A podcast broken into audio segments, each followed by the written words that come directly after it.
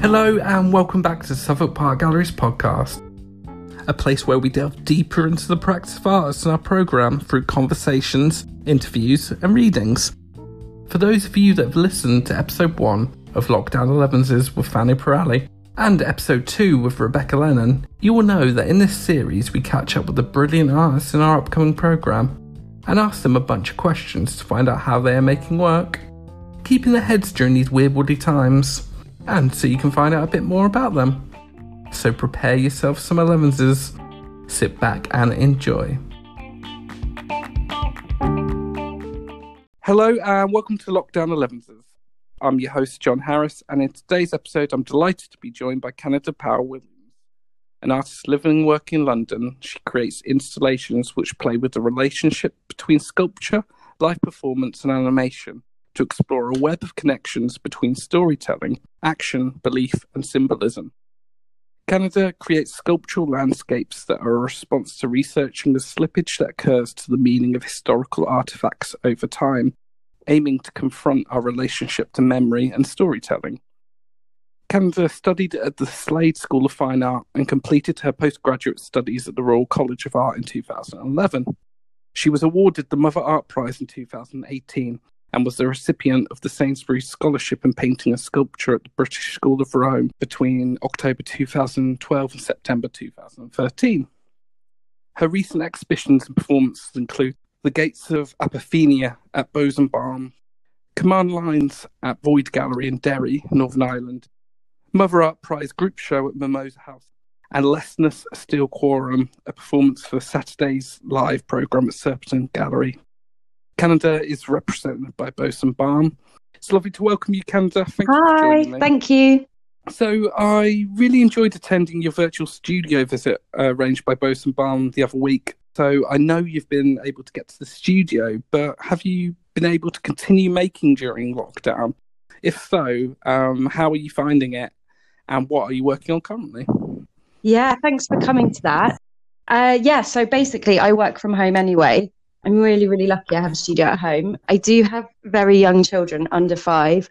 So, um, and that, but then they're always at home. so, um, in many ways, my kind of day to day hasn't changed that much. And my partner is a doctor, so he still goes to work. We do have a little bit of childcare because he's a doctor. So I get about two days a week in the studio. Well, I lost a really big sort of direction to the year because some things got cancelled, but it has meant that I've had time to um, do things that I wasn't expecting. So I've been doing lots of small scale work, drawings, um, a text piece, and researching. And all my f- kind of focus, because everything's been cancelled, has shifted to Southwark Park Gallery show. So, but but like I said, I've been doing things that I wouldn't necessarily normally do. So I've been focusing quite a lot on some bells that I, I'd started last year. I'd made my first sound piece with them, and I've been making more, thinking a lot more about making my work not just sort of documented into the digital, but like really focusing on work that can exist entirely there. And um, the other thing that I've been doing, which I would never have done, obviously, without this situation, is making. Um, I made this ceramic COVID mask. It was sort of for my partner being a doctor. It's not like a surgical mask like all the ones that people are wearing. It's um it's a particular matter one, the sort of thing that you'd wear in a studio to protect you from dust. But which at the very beginning of COVID, people were wearing on the tube occasionally, and everyone was like, this is so over the top. But then as time unfolded, we started to realize the sort of threat that we were under. Um, so I made him um, my partner this ceramic version of it. And whilst I was doing it, I've also been looking at labyrinths. They're like spaces that you can walk through, but which, which look like mazes, but you can see the whole perspective of it from bird's eye. So it's you don't get lost in it, but you kind of follow it for meditation and contemplation. And then you can kind of make these small versions, or I've been making these small versions that you can follow with your finger, which is sort of about having this time and space for meditating and thinking. And instead of the filters that you'd normally have on the sides of those particular matter um, masks, I've put these little labyrinths. So I'm really like kind of concerned there's this relationship this this real focus on the kind of mechanical functions of the body and that being under threat but that also there's this massive mental health issue particularly or from people that have gone through awful experiences during this time and also for all the doctors obviously my husband and, and all of his colleagues so yeah i was rethinking about that and then I, I think the mask, I'm going to photograph it on a bed of um, plane tree bark because when I first started talking to Judith, the director of Southwark Park Galleries, about the show there, she told me about the plane trees in London and how they'd been planted to cleanse the air of pollution. And that Ada Salter, for whom there's a memorial at Southwark Park, um, was the one who instigated this planting. And um, I'm really interested in trees anyway, and my brother's a gardener. And um, COVID is apparently made worse by pollution. So there was this link. And then in the last couple of weeks, with the um, awful uh, murder of George Floyd, the uh, mask has become a symbol of that as well. So the mask feels like it's just sort of everything right now. So yeah, that's sort of that's kind of what I've been thinking about and doing in a practical sense in the studio. So, do you have any specific working ritual methods uh, or routines in the studio at all? And have they changed slightly or just kept well, I really want to have a routine. I've wanted to have a routine for like six years, but because my partner does antisocial shift work patterns, and you know, obviously, I'm responsible for a lot of the childcare because of that. Um, I just can't get into any form of routine and or daily structure or anything. But I did. I sort of thought that maybe actually the answer is that the things that I do do all the time are I keep a sketchbook and I draw constantly and I try to map out my ideas on paper. And then I'm really analog. I think maybe I'm a bit of a troglodyte. I don't want to be, but I'm really analog. So I do it all like, you know, I print off pictures of things that I'm looking at, and I have a wall in my studio which is like a, kind of like a explosion of my brain with loads of stuff everywhere and I'm like making links and taking things down and putting new things up. So that's probably the consistent sort of ritual and routine that I have. Like you probably know a little bit from talking to me last week that the um, my work has been about ritual a lot and esoteric thinking. Yeah. So I am really interested in sort of daily practices, but I actually don't participate in them massively. I do a lot of tarot readings for other people and I'm really interested in it and I read my own sometimes, but it's not like a practice that I can claim in the studio every day. Um, but yeah, I'm very analog. I think it's quite funny because all of us at work we keep books like yeah. notebooks full of lists we love written lists. Yeah, maybe it's our generation. Because that... actually, whenever I meet yeah. um, with my gallery uh, with Alex and Lana, they also keep lists, and I always find that really interesting that they write everything down rather than just type. So, kind of following on from that, this is this is always a hard question to answer, but it's also why it's one of my favourite to ask. But um, who is the person in your life who has had the most influence on you as an artist? oh, it's so hard. This I think, like, you know, like I was saying that my brain kind of explodes on the wall of the studio with all this ideas. I was like, it's sort of the same with your yeah. relationships with people in terms of like, it's this big web and everybody sort of plays a different role. And, you know, there isn't any one person that's significant. But then I was sort of thinking, obviously, my web of friends who've been really supportive, but if I really went back to kind of life changing moments or life changing relationships, I think there was a teacher at school and she taught me design tech rather than art.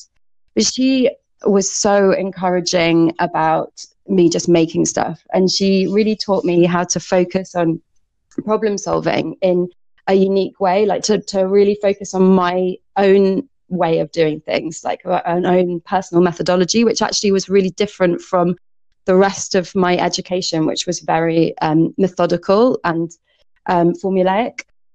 And um, she also made it clear to me that women could do anything on any scale and in any material, and that facts and figures weren't necessarily the most important thing to me. So, her, and then I think the other thing to mention really is that I've been with my husband since first year of university. So he's like, I mean, it's a bit sickly, isn't it? He'll probably kill me for mentioning this, but like, really, you know, if there's one person that's encouraged me and stretched me and made me think about the world, it's him. And, um, you know, that shouldn't really be undervalued, I suppose, because he's not in the art world. So he really does challenge my kind of, you know, the navel gazing that sometimes we can get involved in. no, definitely my partner who's a teacher, yeah. not in the art world, does exactly the yeah. same. So it's, it's like, no, that doesn't make sense. yeah. Written. It's yes, jargon. yes, the jargon thing is a big, a big issue, yeah. Yeah.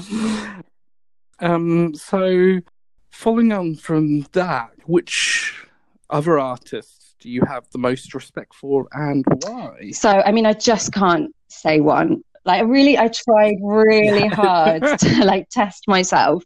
But actually, I think in the end, I thought there's a sort of group of women artists who aren't um, art historically a group, but they are the ones that I've sort of turned to, particularly in the last six years, who I constantly return to as well. And um, they're Maruja Mallo, Leonora Fini, Betty Saar, Yayoi Kusama, and Niki de Saint Phalle. And I think these women as a collection for me are, I mean, you like the word respect is really there. Like they've, their individual works have had such a massive influence on me, but, and really spoken to me. And I really respect the way that they've made work at times when it might have seemed impossible and they really they confront me and make me think about what it is to be a body in the world and particularly all of them have this particular interest in the relationship between mind and matter and history and belief and hope and like the specificity of the body that you can never sort of generalize about a body or a figure and that we're all individuals but in this relationship with each other on the earth and that's was they they constantly remind me of that and um, in quite moving ways with their work. So um, yeah, them really. so um, because of course of lockdown, we've experienced lots of new sort of digital ways of viewing work. But could you tell us an artwork or exhibition that has had a significant effect on you?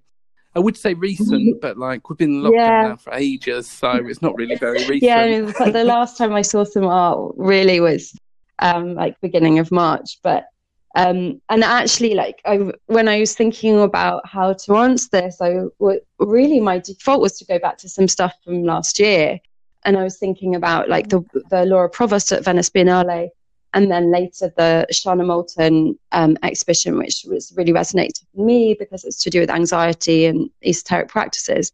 But then, because basically before lockdown, luckily in some ways, I urgently went about doing a bit of research for new projects. And I spent a lot of time in museums and looking at follies. And um, so I wasn't really looking at art so much, but I went to, I, am constantly obsessed with this Millefleurs tapestries.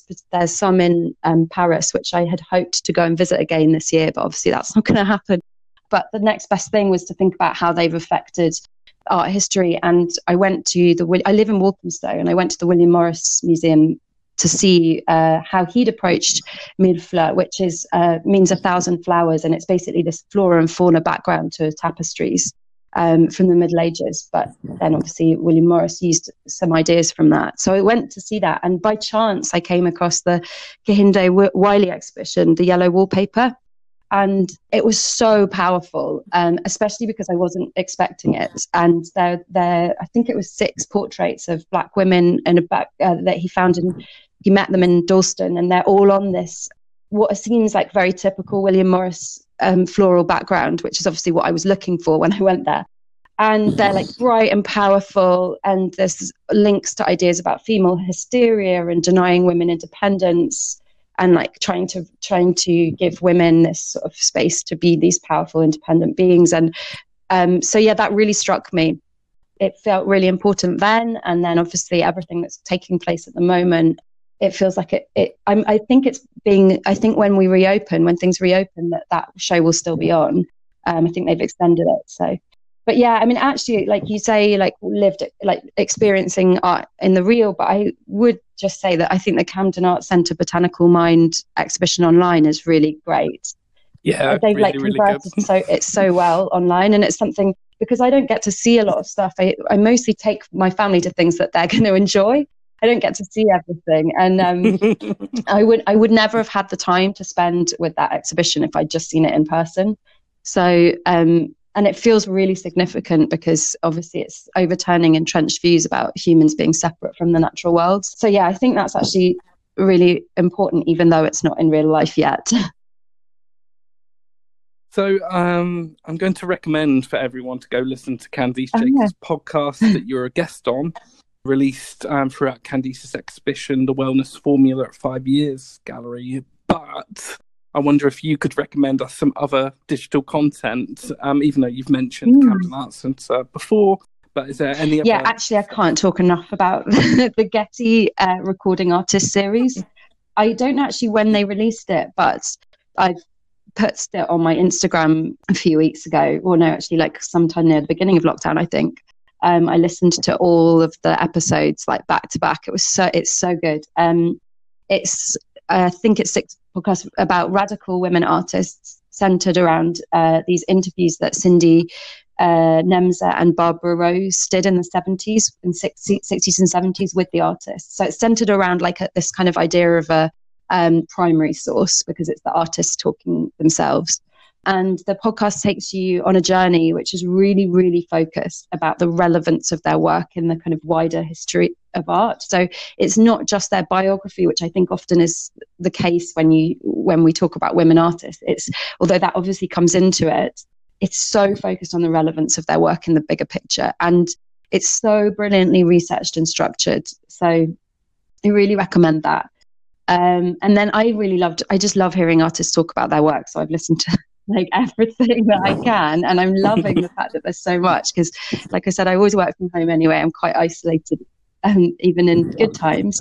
But, and I think probably artists talk about this all the time, but in our time, the, um, the uh, series in our time is just so good if you just want a break from all of the art world or politics. Well, I mean, they talk about politics, but there's just so much on there. Like the other day, I was looking at Doggerland, which is the area of land submerged in the North Sea between the east coast of England and Denmark. And it was inhabited before the, oh, I can't even remember the dates now, like 600 BC or something. Um, and I was like, oh, I wonder if there's an episode on In Our Time. And yes, there was. All about Doggerland. Um, so it's so good to listen to that. Yeah, those two.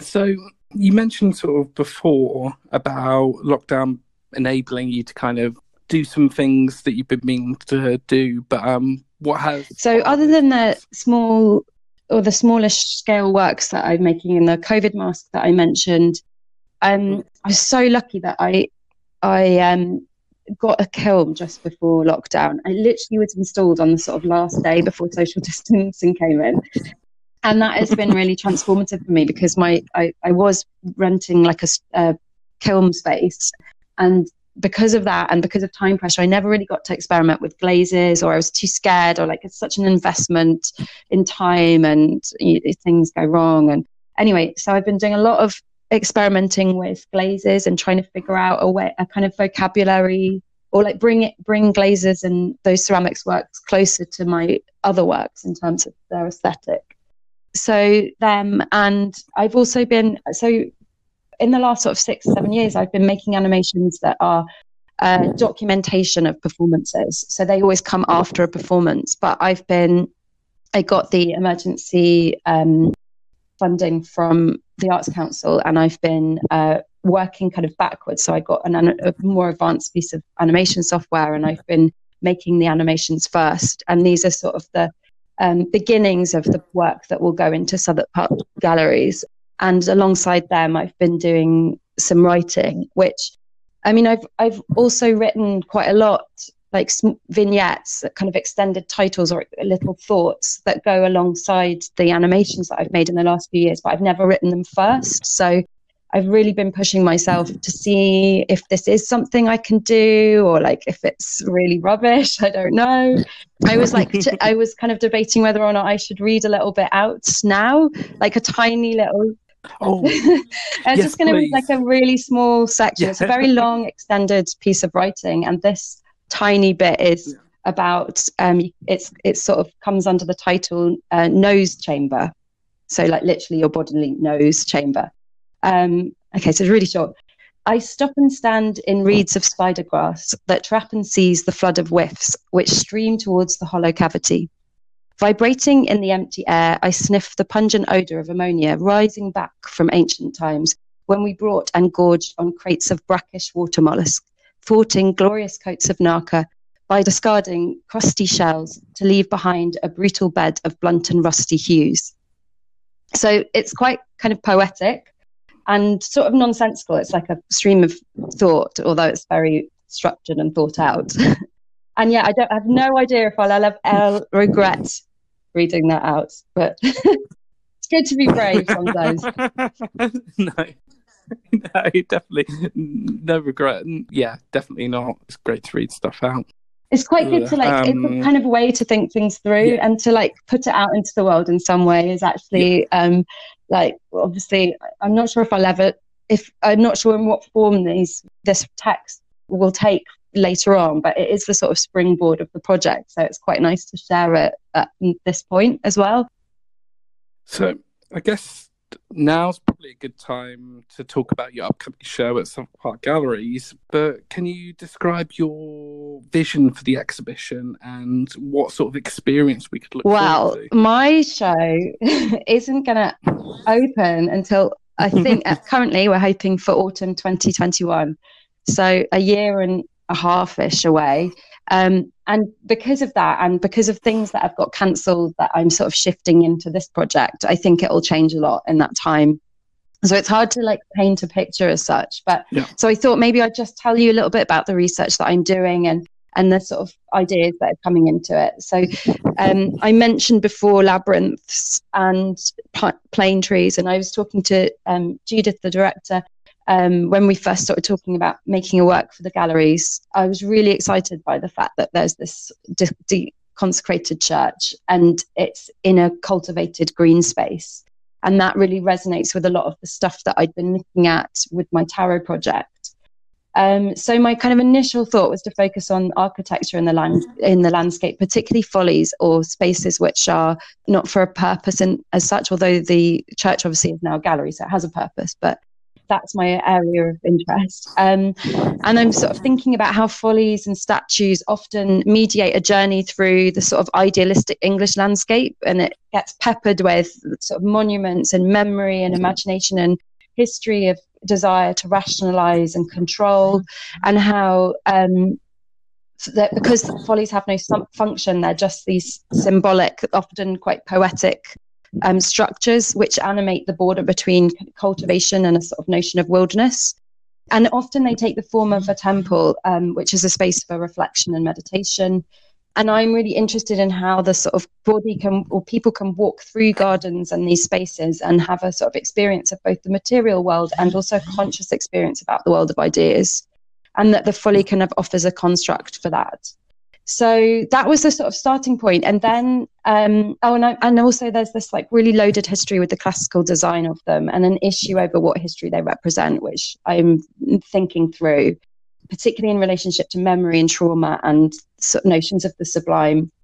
So that was the sort of starting. And then, I, and I imagine that the, the exhibition will be this sort of immersive journey through objects and sound and animation, maybe performance but the structure is the details of the structures com- are coming from this particular specific story of a forgotten Gallo-Roman water goddess called Senuna, who was recently discovered in my mother-in-law's village in Hertfordshire in the early 2000s. But she was so significant that in her heyday, she was attracting pilgrims from mainland Europe. So um, and my, when my mother-in-law was telling me about it, she was saying that she felt that the presence of Senuna was why her house was so special. And it was this phrase, this idea that an object in a landscape can resonate and have a memory that we don't, we never actually experience. That's not personal, but somehow feels personal and goes deeper. And um, I was also reading uh, J.G. Ballard's novel Drowned World, which explores this idea of genetic memory. And this takes place in the space of dreams. So this is like dreams and memory. And then when I was researching it, there's actually compelling evidence that we do pass down memory through imprints on the genome. And so, for the sort of first time, I'm really going into the, that kind of biological side, also with the text being quite intuitive. Then I've also been thinking about consciousness and how that's a construct between like the brains both experiencing in sort of real life and then perception based on predictions, which is intelligence we've built up over millennia. So it's like kind of lots of all this stuff coming together um, in these texts, and then the I expect the experience of the show will be weaving together these bodily encounters with architecture and spaces and objects, the role of water in the past, present, and future of Britain, and the sort of nature of consciousness. So yeah, that's sort of it. I can't really describe the physicality of it yet. but hopefully that no. makes sense. yeah, completely. But I guess like before we go, do you have a lockdown playlist? Um, yeah, I I can't recommend one playlist, but I can recommend um, Chances for Wolves, yeah. which is uh, a program on a New York radio station called East Village Radio, and I've been listening to it for a few years. There's something like 400 episodes. I think you can get it on SoundCloud or you can just go directly to their website. It is insane. Every episode is different. Sometimes it's completely bonkers, like it will be a whole episode of just covers of one song. And then others is just really magical, really huge range of music. Um, so yeah, really recommend that. It's great for working too. That's amazing. Well, thanks Thank so you. much for um, sharing your insights and this. And it's been really good to chat to you. And we look forward to your show. Thank you so much.